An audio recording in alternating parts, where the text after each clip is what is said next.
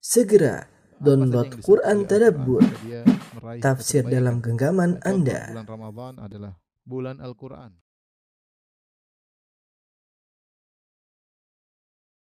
Bismillahirrahmanirrahim. Assalamualaikum warahmatullahi wabarakatuh. Alhamdulillahi ala ihsani wa syukru lahu ala taufiqihi wa amtinani wa asyhadu an la ilaha illallah wahdahu la syarika lahu ta'ziman li sya'nihi wa asyhadu anna Muhammadan abduhu wa rasuluhu da'ila ridwanih. Allahumma salli alaihi wa ala alihi wa ashabihi wa ikhwani. Eh, Rekan-rekan di kota Tapak Tuan di mana? Di Aceh ya. Eh, yang dirahmati Allah Subhanahu wa taala, demikian juga para eh, pemirsa yang dirahmati Allah Subhanahu wa taala. Pada kesempatan ini kita akan bahas suatu pembahasan yang penting bagi kita semua karena kita sadar kita hidup di zaman yang penuh dengan godaan yang bisa melunturkan iman kita sedikit demi sedikit ya. Dan kita tahu di antara akidah Ahlussunnah wal Jamaah, al-iman yazid wa yanqus. Iman bertambah dan berkurang. Yazid bi taat wa yanqus bi- bil ma- bil ma'asi. Iman itu bertambah dengan ketaatan dan berkurang dengan kemaksiatan. Bahkan iman bisa yazul, bisa hilang. Hilang dengan kekufuran. Ya. Hilang dengan kekufuran. Eh, dan kita sadari iman kita naik dan turun. Kita bukanlah para ulama atau para nabi yang iman mereka semakin naik. Kita juga bukan pula para malaikat yang iman mereka selalu tetap stabil, senantiasa beriman, tidak pernah bermaksiat kepada Allah Subhanahu wa taala. Tapi kitalah anak-anak Adam ya yang imannya naik dan turun. Terkadang kita merasa iman kita naik begitu naik, terkadang kita merasa iman kita begitu turun. Ya. Ya, kita hanya berharap agar Allah Subhanahu wa taala mewafatkan kita dalam kondisi iman kita lagi naik-naiknya. Diberikan husnul khatimah, diselamatkan dari berbagai macam godaan ya yang bisa melunturkan iman kita. Dan Nabi SAW pernah bersabda, Innal iman la yakhlaqu fi jawfi ahadikum kama yakhlaqu thawb. Sungguhnya iman itu bisa luntur atau bisa usang, bisa lusuh dalam diri kalian sebagaimana pakaian bisa lusuh. Fas'alullaha an yujaddida imanakum. Kalau begitu mintalah kepada Allah agar Allah memperbarui iman kalian. Jadi iman perlu diperbaharui, perlu dicharger. Bukan dicharger, ditambah ya. Dan ciri-ciri orang beriman kalau dibacaan Al-Qur'an Innamal mu'minuna alladzina idza dzukirallahu wajilat qulubuhum wa idza tuliyat alaihim ayatuhu zadatuhum imana wa ala rabbihim yatawakkalun. Sungguhnya orang beriman itu yang jika dzukirallahu wajilat qulubuhum kalau disebut Allah maka hati mereka bergetar takut kepada Allah. Wa idza tuliyat alaihim ayatuhu kalau dibaca ayat-ayatnya zadatuhum imana maka uh, bertambahlah iman mereka. Allah juga berfirman wa idza ma unzilat suratun faminhum man yaqulu ayyukum zadatu hadhihi imana. Ketika diturunkan surat, maka di antara mereka ada yang berkata, siapa di antara kalian yang bertambah imannya? Ya, fa ammal ladzina amanu fazada, fazadatum imanan wa hum yastabshirun. Adapun orang yang beriman kalau diturunkan surat-surat dari Allah Subhanahu wa taala, maka bertambahlah iman mereka. Walladzina ihtadaw zadahum imanan. Ya. Ya. Eh, dan orang yang berdapat hidayah maka Allah Subhanahu wa taala ya memberikan tambahan hidayah, tambah imanan kepada mereka. Ikhwan dan akhwat yang hamati Allah Subhanahu wa taala. Karenanya pembahasan mengenai bagaimana kita bisa bertambah iman ini perkara yang penting ya. Dan sebelum kita menyebutkan poin-poin yang bisa menambah keimanan, eh, saya akan memberikan mukaddimah tentang masalah naik turunnya iman.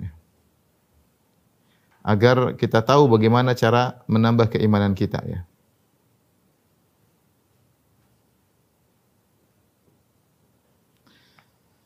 Karena kita ingin dapat hidayah dari Allah Subhanahu wa taala. Walladzina ihtadaw zadahum hudan wa atahum taqwahum. Siapa yang berusaha mencari hidayah dan dapat hidayah, maka Allah akan tambahkan hidayah kepada mereka ya. Adapun yang akan kita bahas sebelum kita bahas poin-poin tersebut, kaidah tentang iman bertambah dan iman berkurang ya. Jadi al-iman yazid wa yanqus. Boleh kita tambah wa yazul, bisa hilang juga. Iman itu bertambah kemudian bisa berkurang. Yang kus. Ya. dan bisa hilang. Ini kaidah secara umum. Bertambah dengan ketakwaan, ketaatan. Berkurang dengan kemaksiatan. Hilang dengan kekufuran. Dan kufuran. Kita ingin fokus tentang bagaimana bisa bertambah. Ini yang kita ingin fokuskan tentang masalah bagaimana menambah keimanan. Ini yang ingin kita fokus. Tetapi kita harus tahu kaidah ini karena bertambahnya iman berkaitan dengan banyak hal. Bertambah iman berkaitan dengan uh, banyak hal ya. Nabi SAW pernah bersabda tentang iman. Kata Nabi SAW, Al-imanu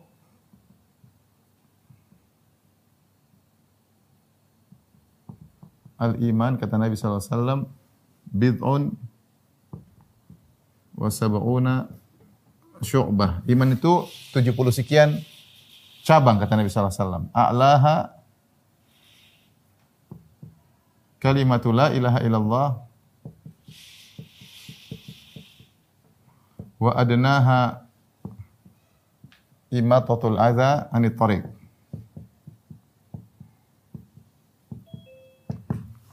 Kata Nabi SAW, iman itu dalam hadis Abu Hurairah, iman itu 70 sekian cabang. Iman 70 sekian cabang. Yang paling tinggi la ilaha illallah, yang paling tinggi tertinggi la ilaha illallah.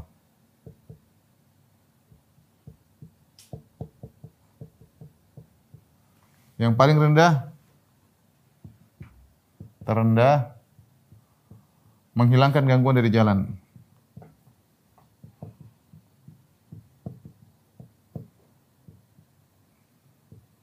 Dari jalan. Baik. Uh, kemudian kata Nabi sallallahu alaihi wasallam, wal haya'u syu'batun min sya'abul iman. Wal haya'u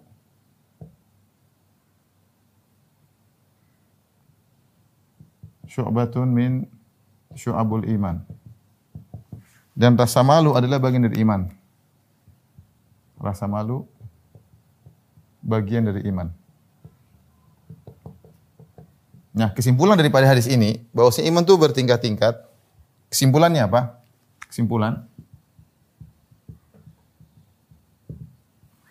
Jadi hadis ini kita tahu bahwasanya iman bertingkat-tingkat, iman bercabang-cabang, iman bercabang-cabang. Dan yang kedua cabang-cabang keimanan itu ada beberapa model cabang-cabang keimanan. Bisa berupa perkataan, bisa berupa perbuatan, bisa berupa amalan hati. Perkataan seperti tadi la ilaha illallah. Qaul la ilaha illallah. Perbuatan misalnya menghilangkan gangguan dari jalan.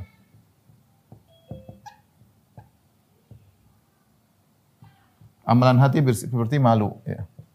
Malu itu adalah amalan hati ya. Nah, kalau kita ibaratkan iman seperti pohon, jika diibaratkan iman seperti pohon, eh, jika diibaratkan iman seperti pohon,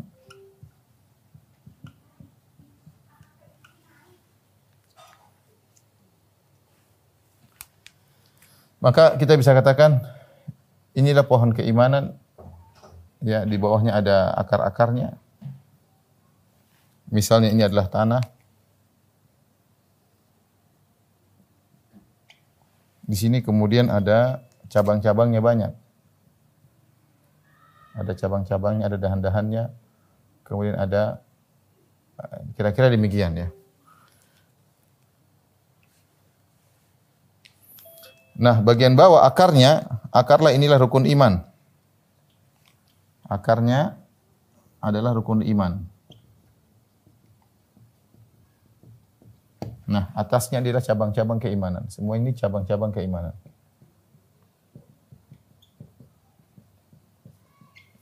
Ini kenapa saya kasih gambaran demikian? Artinya apa? Jika seorang berbicara tentang tambah keimanan, dia berbicara tentang pohon keimanannya. Ya, makanya dalam ayat Allah mengatakan uh, apa namanya? Uh, tentang uh, apa uh, Allah memperumpamakan uh, Alam tara kaifa daraballahu mathalan kalimatan thayyibah kasyajaratin thayyibah. Tidakkah kau lihat kepada perumpamaan yang Allah bikin tentang kalimat thayyibah? Sebagian tafsir mengatakan maksudnya kalimat iman. Iman itu Allah ibaratkan seperti kama apa syajaratin thayyibah, kasyajaratin thayyibah, seperti pohon yang baik ya. Pohon yang baik tersebut asluha tsabit wa far'uha fis sama. Pokoknya kuat dan menjulang ke atas ya. Maka pokoknya itulah rukun-rukun iman, atasnya cabang-cabang keimanan. Nah, kalau kita berbicara tentang pertambahan keimanan, kita ingin nambah iman nih, maka kita nambah pohon kita. Semakin banyak kita melakukan cabang keimanan, semakin tambah iman kita, ya. Ini logikanya demikian ya. Uh, logika sederhana aja semakin kita melakukan cabang keimanan maka semakin nambah iman kita. Semakin nambah iman kita. Nah, kita selesai daripada cabang keimanan. Perhatikan di sini. Kesimpulan dari hadis ini juga kebalikannya, kesimpulan kebalikan. Mafhum mukhalafahnya, mafhum dari hadis ini mafhum uh, apa namanya? Kebalikan dari hadis ini atau hadis ini juga menunjukkan mafhumul hadis bahwasanya sebagaimana ada cabang-cabang keimanan Berarti sebaliknya ada cabang-cabang kekufuran. Kekufuran. Karena lawan daripada iman adalah kufur. Lawan dari iman adalah kekufuran. Sebagaimana ada cabang-cabang eh, keimanan, ada juga cabang-cabang kekufuran. Makanya ketika Nabi berbicara tentang satu cabang keimanan, contoh, contoh Nabi Shallallahu Alaihi Wasallam berbicara tentang salah satu cabang keimanan. Cabang keimanan banyak ya. Yaitu contohnya yaitu bernahi mungkar. Bernahi mungkar. Apa kata Nabi wasallam? Man ra'a minkum mungkaran falyughayyirhu bi yadihi. Kata Nabi wasallam, man ra'a minkum siapa yang melihat kemungkaran falyughayyirhu bi yadihi, maka rubahlah dengan tangannya. Fa illam yastati kalau tidak mampu ya fa bi lisanihi dengan lisannya. Fa bi lisanihi dengan lisannya wa illam yastati kalau tidak mampu fabi qalbihi. Perhatikan, fabi qalbihi maka dengan hatinya. Wa dzalika adhaful iman. Inilah iman yang paling rendah dalam riwayat yang lain. Wa laisa wara'a dzalika habbatu khardal min iman dalam riwayat yang lain wa fi riwayatin wa laisa wara'a dzalika habbatu khardalin min iman minal iman. Ini contoh kata Nabi SAW cabang keimanan yaitu bernahi mungkar. Ini salah satu cabang keimanan bernahi mungkar. Nabi mengatakan, siapa yang melihat kemungkaran rubahlah dengan tangannya. Kalau tidak mampu dengan lisannya, kalau tidak mampu dengan hatinya. Jadi ini paling rendah, cabang paling rendah adalah melingkar dengan hati. Kalau tidak ada, dan itu paling rendah, wadzalika atau iman, itu cabang keimanan paling rendah. Ini Rasulullah bicara satu cabang, ternyata cabang ini bertingkat-tingkat. Ada cabang yang kuat ketika dia mengingkari dengan tangannya. Ada yang lebih lemah, dia mengingkar dengan lisannya. Ada yang lebih lemah lagi, dia mengingkar dengan hatinya, hanya mampu dengan hatinya. Dia mau bicara dengan lisan, dia malu, enggak enak, sehingga dia hanya mengingkar dengan hatinya. Berarti cabangnya sangat lemah. lemah.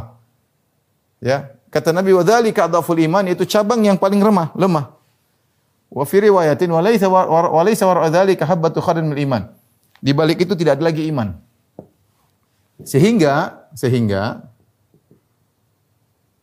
jika seorang sudah tidak mengingkari kemungkaran, jika seseorang sama sekali tidak mengingkari kemungkaran,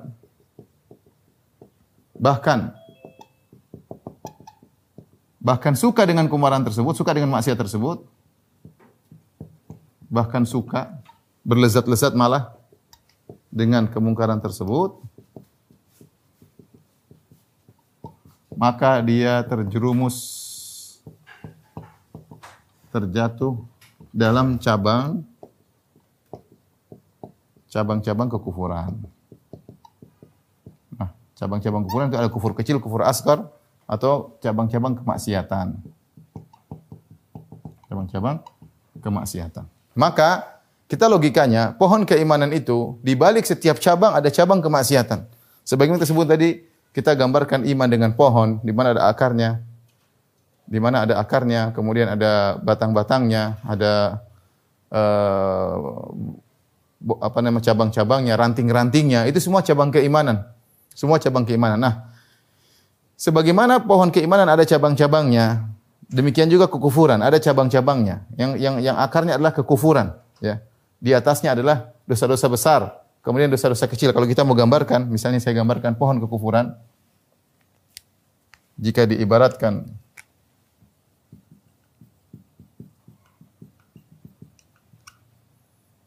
kekufuran atau ke, kekufuran atau maksiat seperti pohon maka seperti ini kira-kira. Ya sama ya. Kita bilang ini pohon kemaksiatan ya. Cabang-cabangnya ya. Sini ada akar-akar. Ya yang di bawah ini kita bilang kufur akbar. Ini semua kufur-kufur akbar.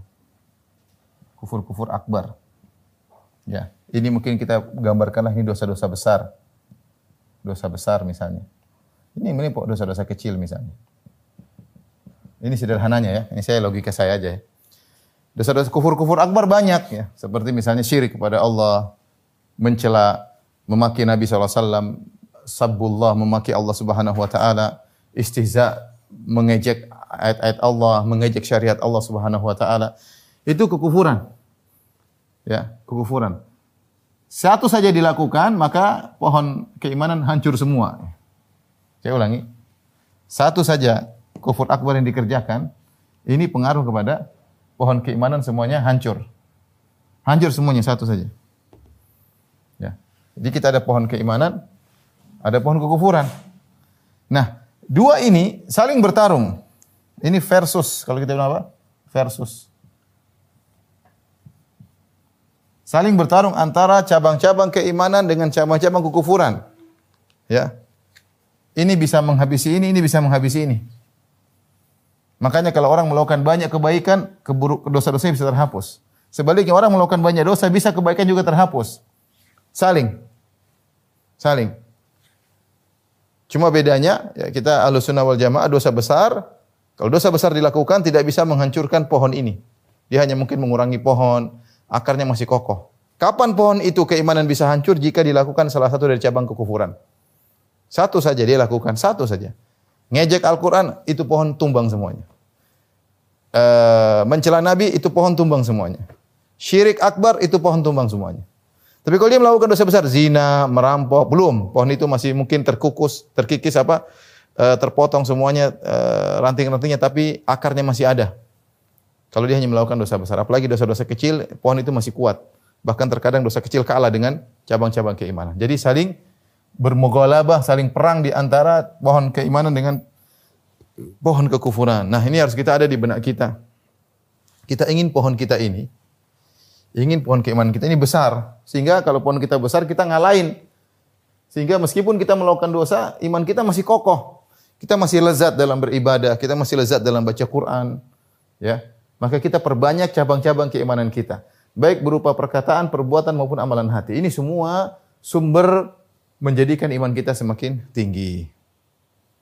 Mudah-mudahan kawan-kawan bisa paham ini sekedar mukaddimah agar kita bisa filosofi tentang masalah bertambah dan berkurangnya iman. Saya ulangi kawan-kawan terutama di apa tadi Aceh namanya kota apa tadi? saya kurang tahu. Saya dikenalnya kota Sorong ya di Papua. Kota apa tadi tolong kasih tahu? Saya lupa namanya.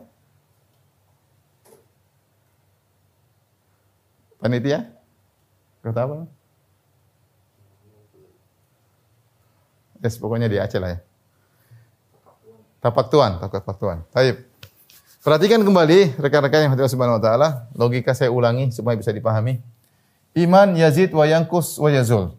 Iman itu menurut akidah Ahlussunnah bisa bertambah bisa berkurang. Ini tambahan saja wa yazul bisa hilang itu kesimpulannya. Yazid bi ta'ah tambah dengan ketaatan karena ini yang kita bahas bagaimana menambah iman. Berkurang dengan kemaksiatan, semakin banyak kemaksiatan semakin iman berkurang. Hilang dengan satu kekufuran saja. Satu kekufuran satu cabang kekufuran selesai. Apa kufur akbar, hilang semuanya. Dalilnya apa? Dalilnya ini Rasulullah bersabda al-imanu bid'un wa sab'una syu'bah a'laha kalimat la ilaha illallah wa linaha imatatul adam min anit tariq wal hayatu syu'batun min sya'bil iman. Iman itu 70 sekian cabang, paling tinggi la ilallah, paling rendah imatul ada anit tariq yang paling rendah dan salah satu rasa malu adalah bagian daripada iman. Kesimpulan daripada hadis ini bahwasanya iman bercabang-cabang. Cabang-cabang itu ada rukun-rukunnya, ada pahala-pahala besar ya, kemudian ada pahala-pahala yang lebih kecil, ya. Kemudian cabang-cabang keimanan terdiri dari perkataan, ada perbuatan, ada rasa malu. Nah, kalau kita gambarkan pohon keimanan seperti inilah pohon keimanan.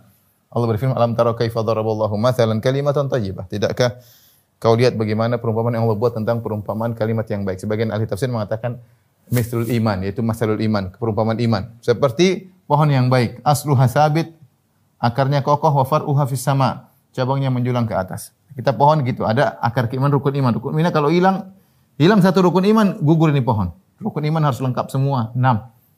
Ya, di atasnya ada rukun Islam, di sini ada sholat, ada apa haji, ada kemudian amalan-amalan. Ya, semakin kita memperkuat ini semua, semakin iman kita semakin kuat, pohon keimanan kita semakin besar, iman kita semakin kuat. Ya.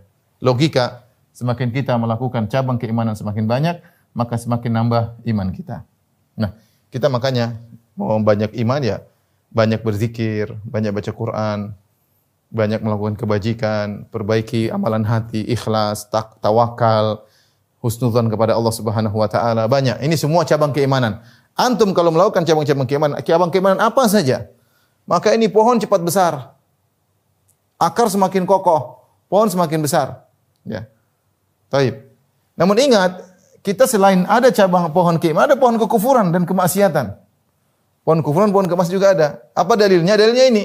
Mafhumul hadis, mafhumul khalafah maksudnya dipahami dari hadis ini bahwasanya ada cabang-cabang keimanan, cabang-cabang kekufuran. Contoh Rasulullah SAW memberikan contoh tentang satu cabang. Di antara sekian cabang keimanan adalah cabang beramar ma'ruf nahi mungkar.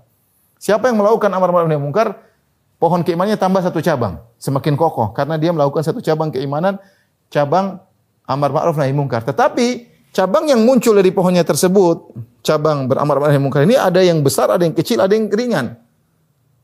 Rasulullah berkata wasallam, "Man ra'a minkum mungkaran?" Siapa yang melakukan kemungkaran falyughayyirhu bi yadihi.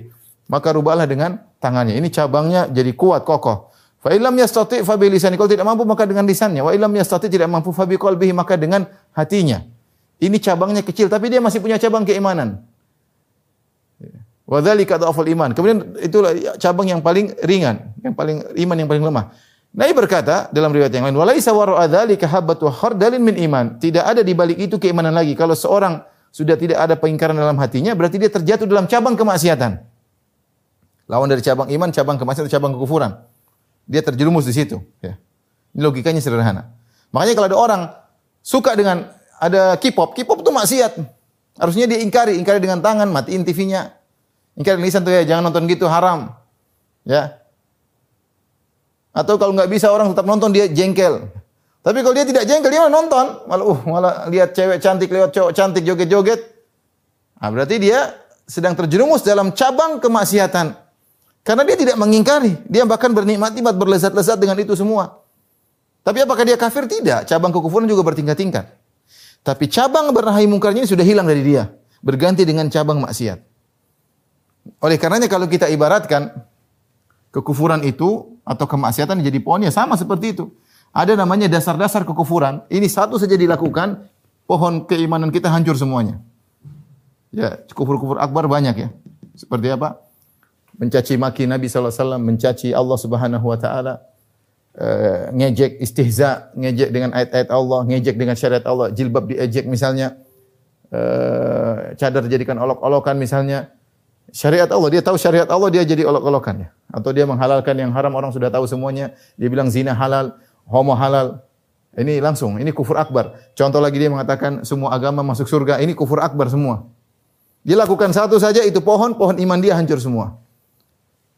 Ada dosa-dosa besar, dosa besar zina, merampok, liwat, homoseksual, ya. Berdurhaka kepada orang tua, ya. Dan macam-macam ini kalau dilakukan maka bahaya dengan dengan apa namanya? Dengan pohon keimanannya bisa banyak gugurnya. Ada dosa-dosa kecil ya, dosa-dosa kecil yang lebih ringan, pengaruhnya lebih lebih ringan. Nah, dari sini kita tahu bahwasanya ada cabang-cabang keimanan, ada cabang-cabang kekufuran dan ini saling munazaah, saling bertarung versus ya. Saling mughalabah antara ini dengan ini. Ya. Kalau kita perbanyak memperkokoh pohon keimanan kita, ini enggak begitu pengaruh. Tapi kapan saja kita melakukan satu dari kekufuran selesai, hancur semuanya. Hancur semuanya. Ini logika sederhana agar kita punya eh, kita bisa tahu kapan kita mau nambah keimanan, kapan iman kita bisa berkurang. Ada cara-caranya sederhana. Semakin banyak melakukan ketaatan, semakin iman kita bertambah. Ya. Tapi eh, tolong dihapus ini eh, logika pertama. Eh, selanjutnya kita akan bahas tentang eh, apa namanya? cara-cara menambah praktis dalam rangka menambah keimanan. Ikhwan dan akhwat di tapak tuan ya. dan juga rekan-rekan pemirsa yang dirahmati Allah Subhanahu wa taala. Kita berusaha menambah iman kita karena itulah kebahagiaan kita di dunia maupun di akhirat. Kebahagiaan kita bergantung pada keimanan. Kata Allah Subhanahu wa taala, "Man amila salihan min dzakarin aw untha wa huwa mu'min, falanuhyiyannahu hayatan thayyibah." Wala najziyannahum ajrahum bi ahsani ma kanu ya'malun. Kata Allah, barang siapa melakukan amal saleh, laki-laki atau perempuan, beramal saleh laki atau perempuan, wa huwa mu'min dalam kondisi beriman. Falanuhyiyannahu hayatan thayyibah. Kami akan berikan dia kehidupan yang yang baik, indah, bahagia di dunia. Wala najziyan wala najziyannahum ajrahum. Kami akan beri ganjaran bi ahsani ma kanu ya'malun dengan amal terbaik yang mereka lakukan. Di dunia hidup bahagia, di akhirat mendapatkan kebahagiaan yang abadi yaitu di di surga. Maka seorang berusaha perhatian terhadap imannya dan di antara rahmat Allah kepada kita, Allah memberikan sinyal kita bisa ngerasa iman kita naik atau turun, kita bisa merasa. Kita bisa merasa. Ya ikhwan kita duduk sama orang, ngobrol sama kawan-kawan. Ketawa-ketawa. Kita gibah sana, gibah sini. Coba kita berdiri, kita cek iman kita. Iman kita pasti kurang. Kenapa kita baru gibah dalam majelis tersebut? Kita rasa iman hati kita jadi keras. Kenapa? Karena kita baru bergibah ria di majelis tersebut. Ya. Apalagi orang sering bergibah dalam rangka buat tertawa. Dia bikin gibah supaya tertawa. Sebenarnya dia mentertawakan setan. Setan yang senang. Ya. Dia, dia pikir dia mentertawakan kawan-kawannya. Sungguhnya dia mentertawakan setan. Setan senang. Jadi gembira dengan gibah yang dia lakukan. Nah, kita duduk setelah gibah. Coba ente cek diri ente. Iman tambah nggak? Bisa dicek kok. Bisa. Allah kasih kita sinyal itu. Oh, oh jadi begini hati saya ini. Itu berarti kita maksiat. Itu kita sedang maksiat. Kalau habis pengajian kita baca Quran, ketemu dengan kawan, kita ada kebahagiaan. Ini berarti majelis kita benar. Ya, ada sinyal. Ya.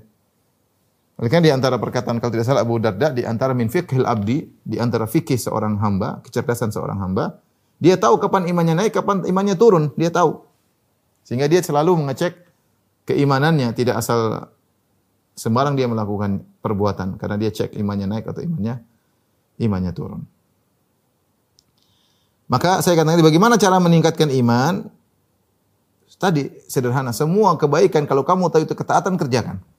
Semua kemaksiatan kalau kamu tahu kemaksiatan tinggalkan karena itu pasti pengaruh dengan keimananmu. Maksiat eh, ketaatan menambah keimanan, maksiat mengurangi keimanan. Al-imanu yazid wa yanqus, iman bertambah dan berkurang. Yazidu bi taat tambah dengan bertambah dengan ketaatan wa yanqusu bi maksiat. Berkurang dengan ke kemaksiatan. Semakin kita maksiat, semakin banyak yang kita lihat enggak benar, semakin terkikis iman kita.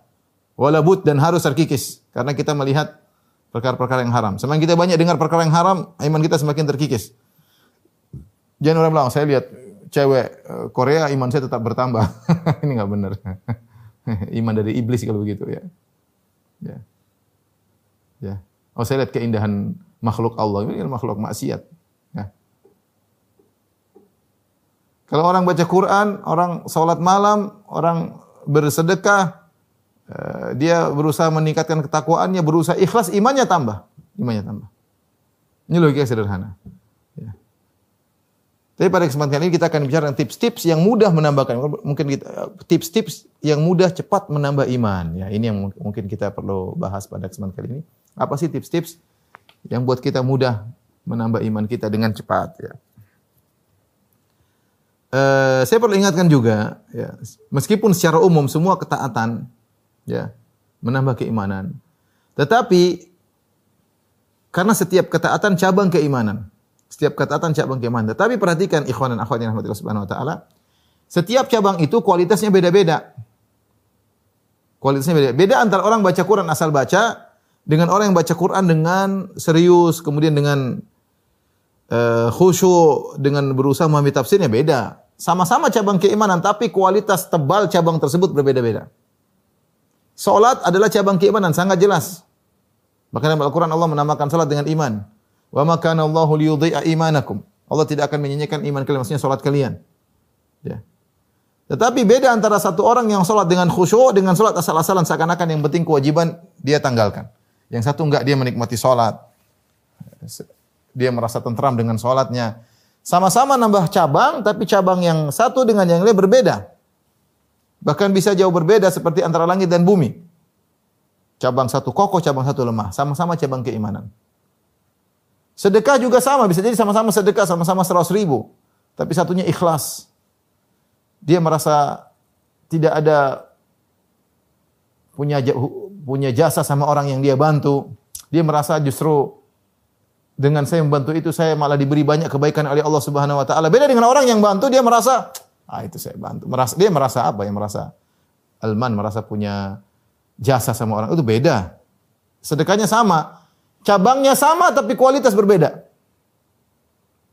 Nah ini kita harus punya kecerdasan juga karena kalau kita mau nambah iman, ah, kita jangan mikir yang penting banyak cabang. Kualitas cabang itu perlu kita perhatikan.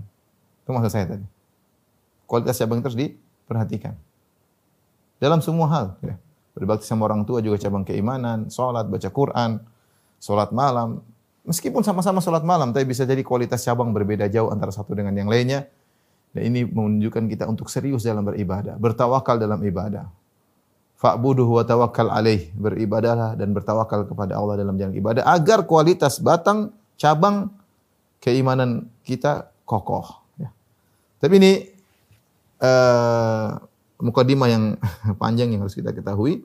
Sekarang kita akan sebutkan beberapa tips-tips yang mudah dengan cepat kita menambah keimanan. Yang pertama, ikhwan dan akhwat yang dirahmati Allah Subhanahu wa taala, perkara yang mudah tapi perlu perjuangan adalah mengenal nama-nama Allah dan sifat-sifatnya itu penting.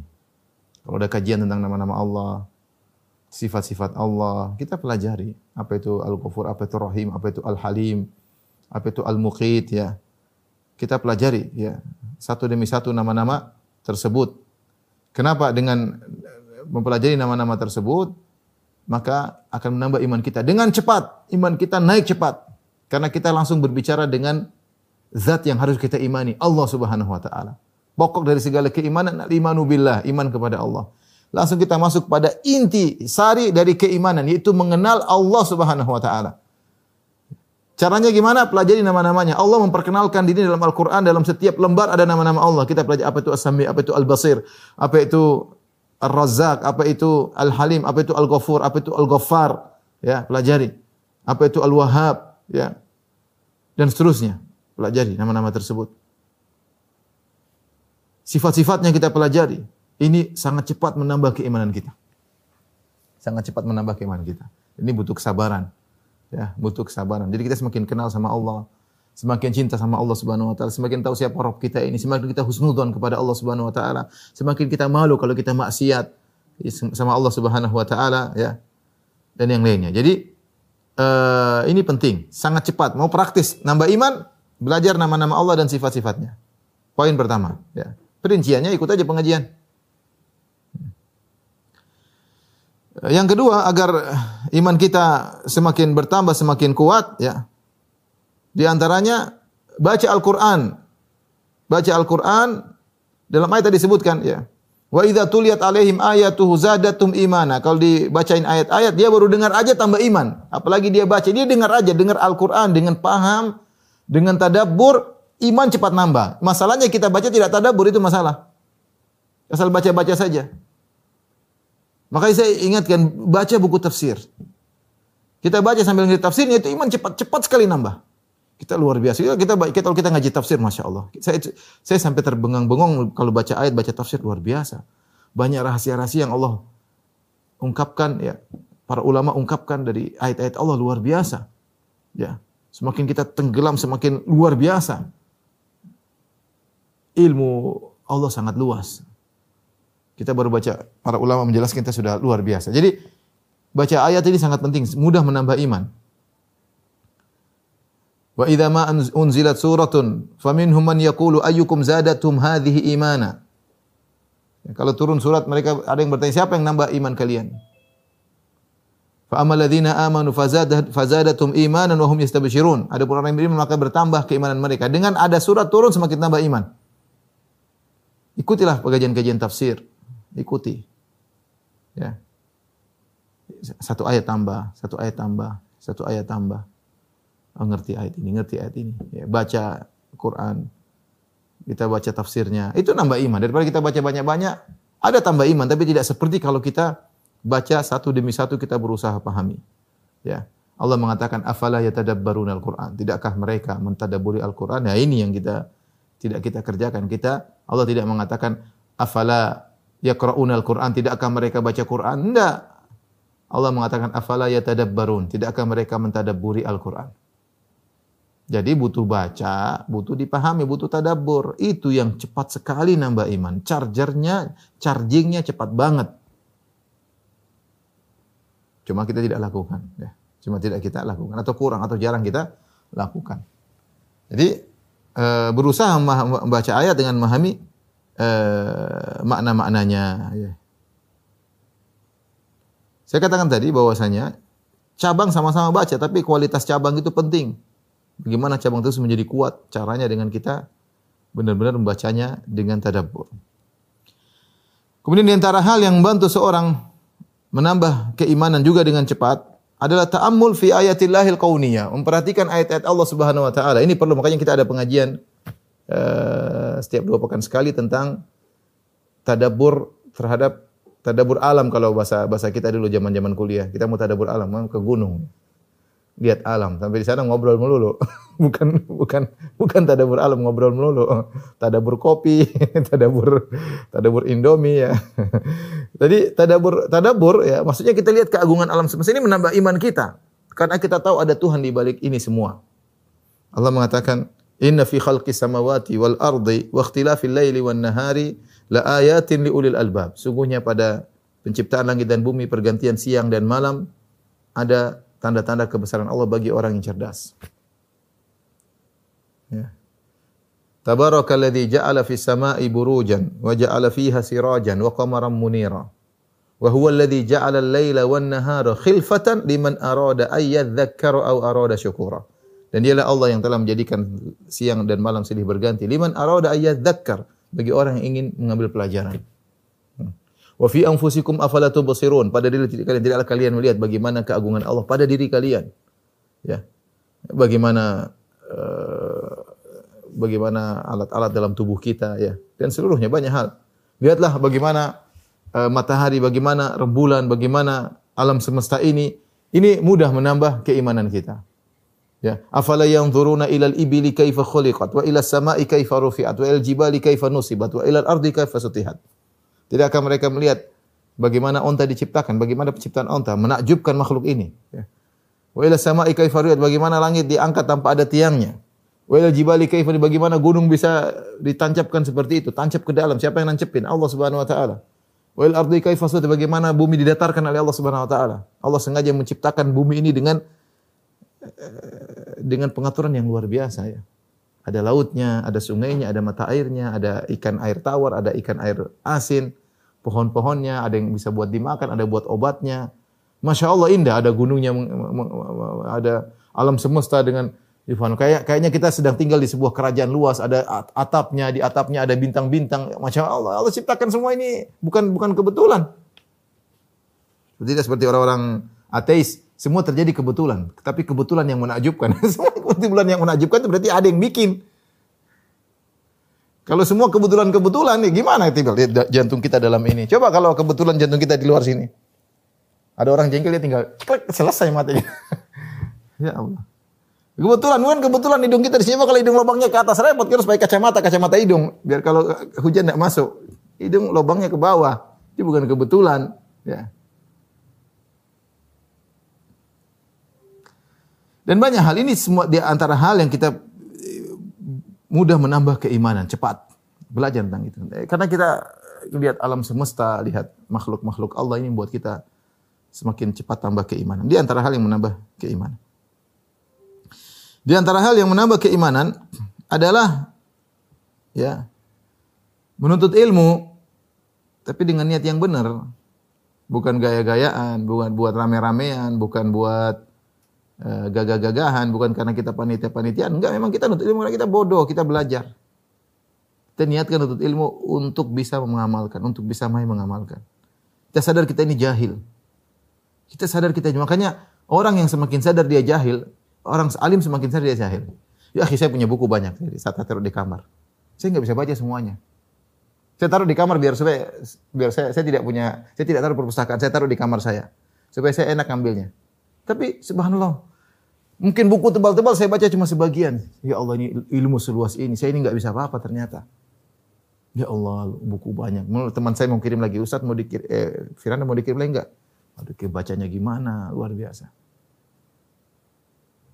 Kita nuntut ilmu apa? Kata kata Imam Ahmad uh, rahimahullah taala, al ilmu la ya'dilu syai' idza saluhatin niyyah. Ilmu itu tidak ada yang bisa menyainginya kalau niat udah benar.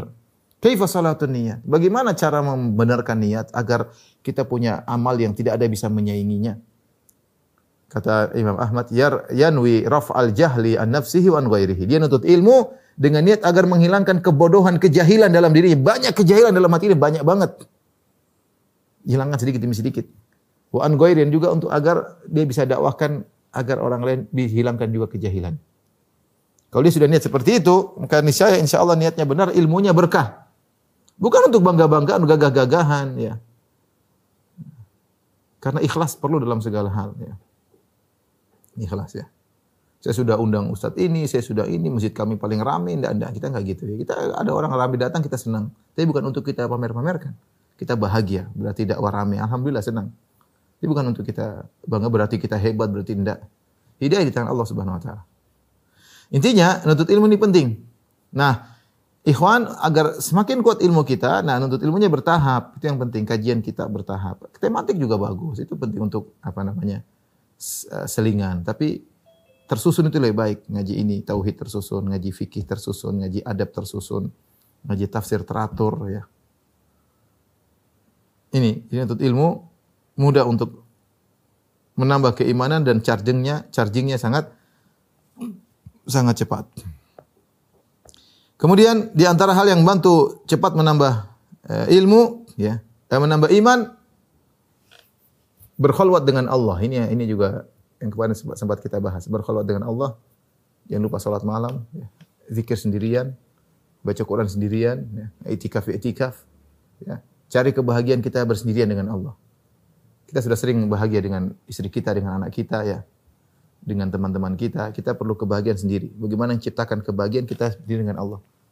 Antum ambillah buku, kemudian ditemani dengan teh atau kopi, Kemudian baca buku, nikmati. Masya Allah, nikmati, nikmati.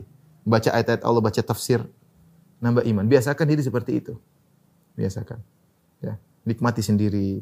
Atau duduk di pojok di pojok rumah, baca Quran sendiri, baca direnungkan sambil nangis sendiri, ya. Sambil nangis sendiri. Jangan nangis kalau di omelin sama suami baru nangis.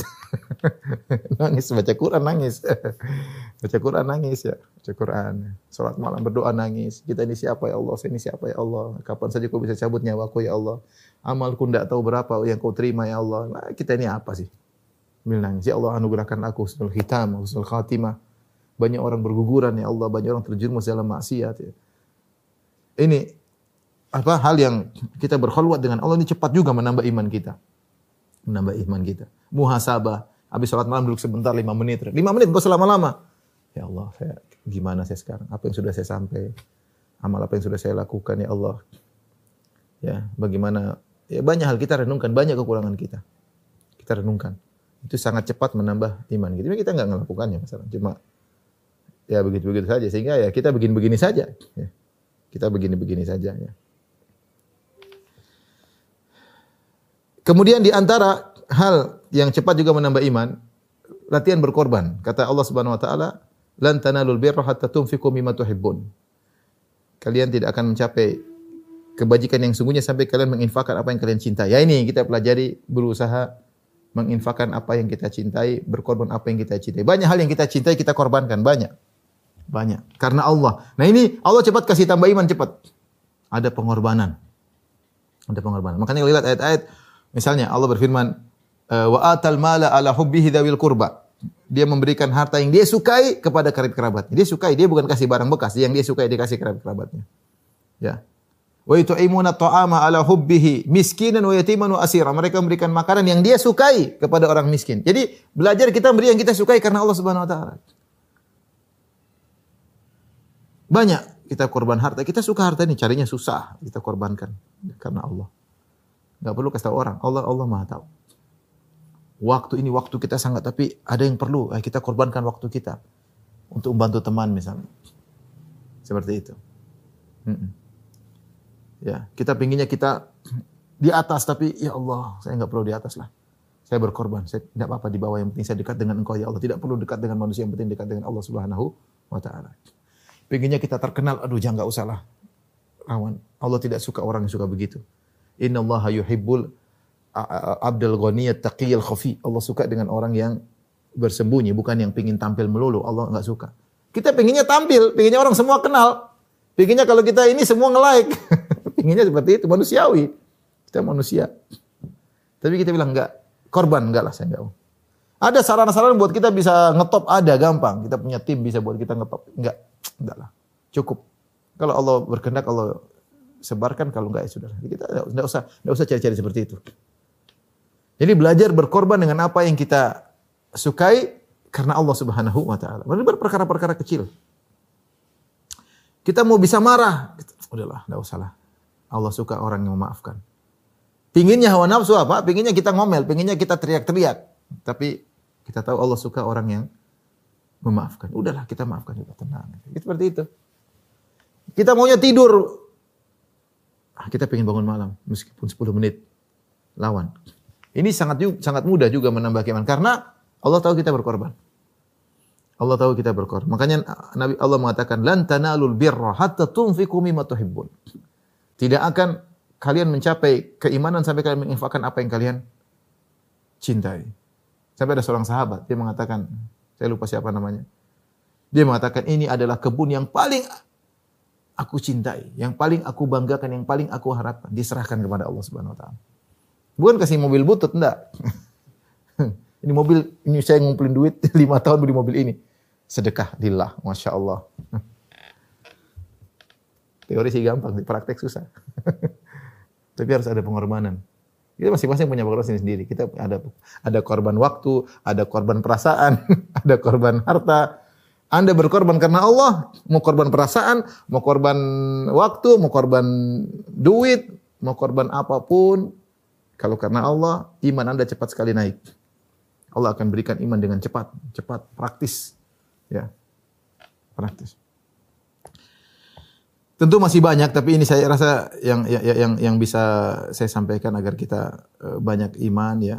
Yang terakhir, kalau mau tambah iman kita, jangan buang-buang waktu, jangan maksiat, jangan buang-buang waktu. Maksiat sebisa mungkin jangan kita lakukan. Semua hal yang kita tahu maksiat kita jauhi. Kita nggak mungkin bisa menghindar maksiat. Kita pasti terjerumus. Tapi maksud saya berusaha semaksimal mungkin jauhkan diri dari apa? Maksiat semaksimal mungkin. Jaga pandangan, jaga pendengaran, Jangan buang waktu yang tidak bermanfaat. Buang waktu tidak bermanfaat itu bikin iman turun. Kita ya, lihat berita aja. Setengah jam itu sudah pengaruh iman kita. Kalau setengah jam udah lihat. Ya kita nggak nggak bisa menipu diri. Kita melihat berita nih. ada teman kirim berita tentang corona, kita pencet tet, di bawah ada iklan cewek lah, iklan apalah macam-macam. Ya gimana? Dan beritanya yang bawa beritanya ternyata tidak tidak menutup aurat. Ya sudah. Dia main. Kadang teman-teman bikin kirim candaan, candaan isinya cewek tidak pakai terbuka auratnya. Repot. Jadi jangan buang-buang waktu. Waktu kita berusaha bermanfaat. Kalau kita waktu kita kita anggap berharga, insya Allah iman kita bisa bisa tambah. Tapi kalau kita meremehkan waktu, kita buang ini buat anu buat ini tanpa ada manfaatnya, maka ini kita khawatirkan uh, iman kita akan apa?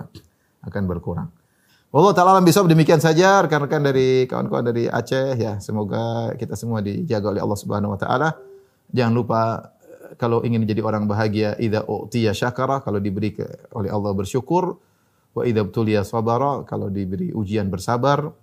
Wa idza adnaba istighfar kalau kita berdosa segera beristighfar. Wabillahi taufik wal hidayah. Assalamualaikum warahmatullahi wabarakatuh